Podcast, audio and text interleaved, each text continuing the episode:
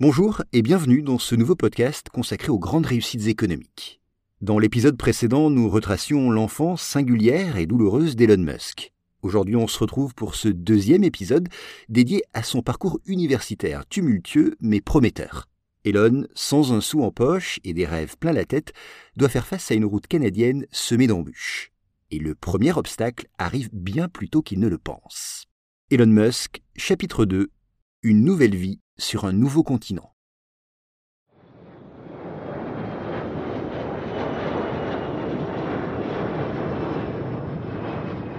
Elon, impatient de rejoindre le continent américain dont il rêve, est parti sans bien préparer son arrivée, car il savait avoir un oncle au Canada.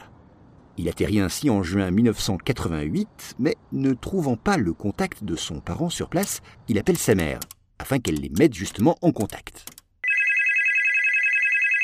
C'est là qu'il apprend la mauvaise nouvelle. Son oncle a déménagé au Minnesota. Le jeune Elon se retrouve donc seul, sans revenus et sans logement. Dépité, il dort alors dans plusieurs auberges de jeunesse.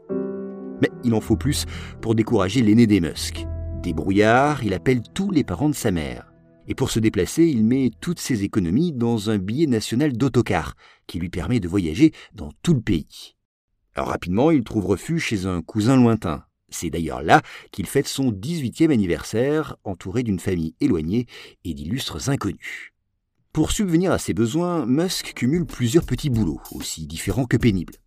De la culture de légumes et céréales au maniement d'une tronçonneuse, sa détermination lui permet de garder la tête hors de l'eau. Il confie à un de ses proches S'il y avait moyen de cesser de manger pour travailler plus, je ne mangerais pas.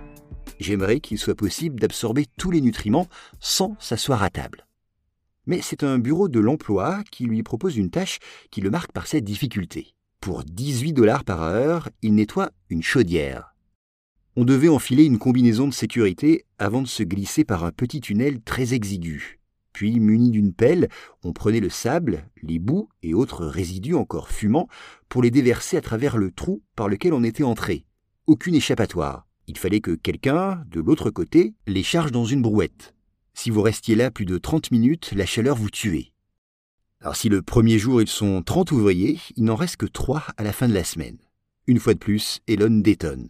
Il tient le coup et ne lâche rien. Aucun sacrifice ne peut venir amoindrir sa détermination. Après quelque temps, Kimball rejoint son frère au Canada. Soutenu par un proche, Elon s'inscrit à la Queen's University. La raison de son choix, les filles y seraient plus jolies, selon lui. Mais il découvrira plus tard les méandres de l'amour. Pour l'heure, le jeune homme reste concentré sur ses objectifs. Pendant leur temps libre, les deux frères listent les personnes qui représentent pour eux une source d'inspiration. Puis, ils les appellent à tour de rôle afin de leur proposer une rencontre. Ils veulent s'entourer de gens à la hauteur de leurs ambitions. Et leur audace paix, ils reçoivent de nombreuses réponses. Par exemple, après six mois de patience, ils obtiennent trois heures d'entretien avec Peter Nicholson, un dirigeant de la Bank of Novia Scotia. D'ailleurs, ce dernier se rappelle bien de cette famille d'ambitieux volontaires. Il dira plus tard, à bavarder avec eux, je me suis senti de plus en plus épaté et fasciné, tant ils étaient déterminés. Dans ce curieux couple, entre guillemets, Kimball apparaît comme le pendant charismatique et sympathique d'Elon, plus gauche et réservé. Et à l'issue de cet échange, Elon se verra proposer un stage d'été dans la prestigieuse banque et deviendra un précieux conseiller. À cette époque, il se rapproche également de la fille de Peter, le dirigeant de la banque. Cette fille s'appelle Christy et il l'invite à son anniversaire. Armée d'un pot de lemon curd maison, elle s'y rend et discute assez longtemps avec Elon pour être marquée par son énergie particulière. Elle racontera Je ne sais pas pourquoi, j'ai été frappée par ce moment passé sur le canapé.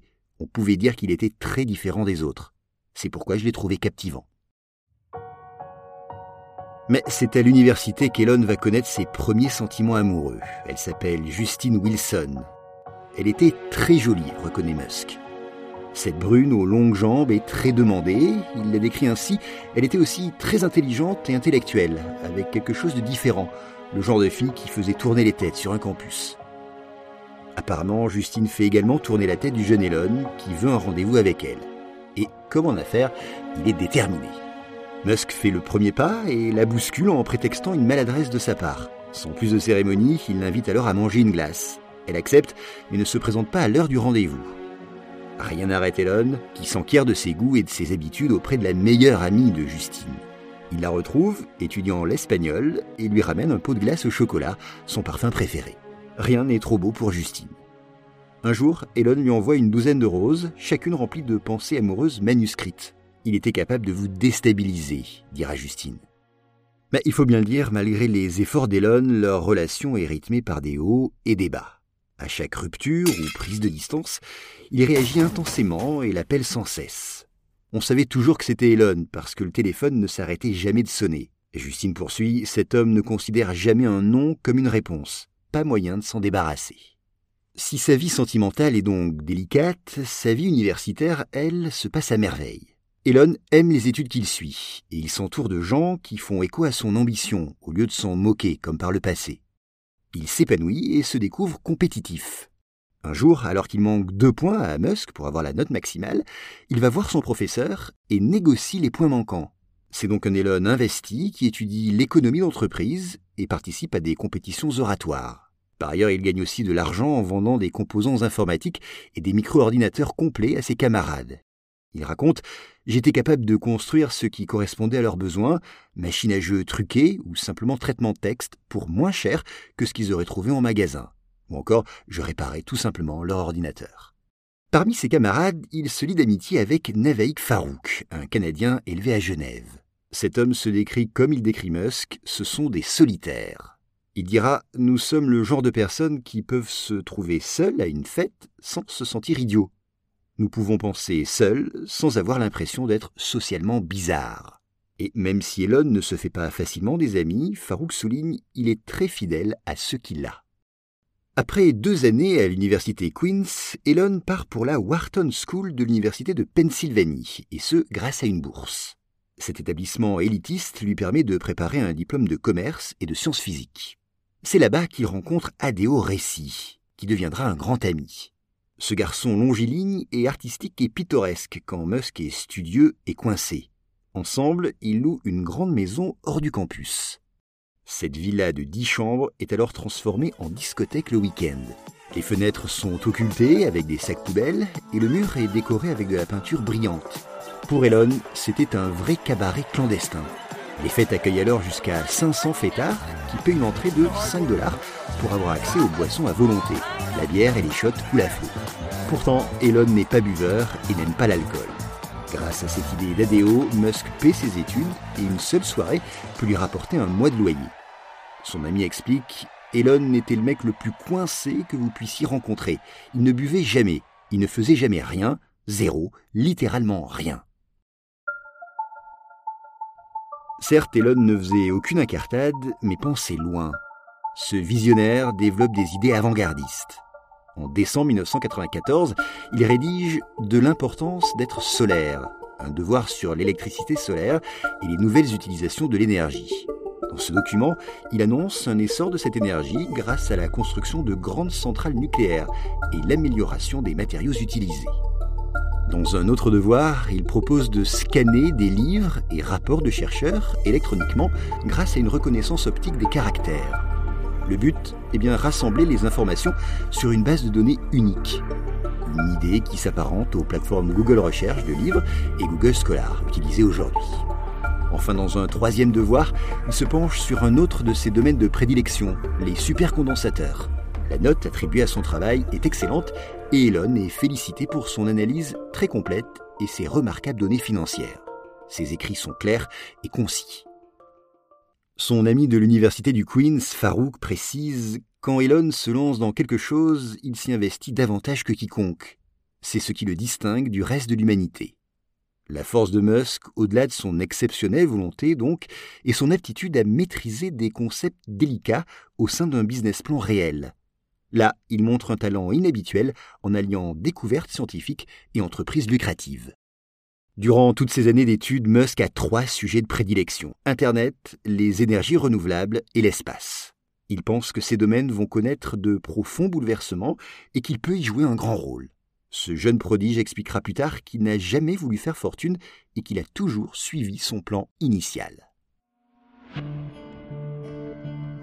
Finalement, c'est en été 1994 qu'Elon va concrétiser ses ambitions. À cette date, il réalise deux stages dans la Silicon Valley. La journée, il travaille au Pinnacle Research Institute de Los Gatos. Cette start-up prône l'utilisation des supercondensateurs dans les véhicules électriques et hybrides.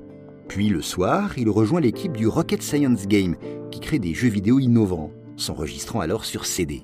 Personne dans ce monde qui tourne à 100 à l'heure ne trouve anormal qu'il commence une seconde journée à 17 heures. Là-bas, certains employés travaillent 24 heures sur 24. Les aspirations de Musk se retrouvent dans cette usine à innovation qu'est la Silicon Valley. Cet environnement stimule Elon et lors d'un road trip avec son frère Kimball, ils imaginent un réseau médical en ligne pour permettre une collaboration et des échanges entre médecins. Kimball explique, le secteur médical paraissait être de ceux où une innovation de rupture était possible. J'ai commencé à travailler sur le business plan, puis sur son côté vente et marketing, mais ça n'a pas marché. Nous n'étions pas emballés. Le projet tombe à l'eau et un an après, Elon obtient son diplôme. À la sortie de l'université, il réfléchit alors à travailler dans les jeux vidéo. Il faut dire que cet univers l'obsède depuis sa tendre enfance et son stage chez Rocket Science Game lui a plu. Mais son ambition ne se rassaisit pas avec cette idée, au contraire.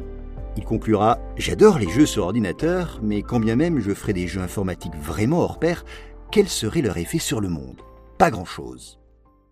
Administrativement, les choses se compliquent pour l'étudiant fraîchement diplômé, puisque Musk risque l'expulsion du pays.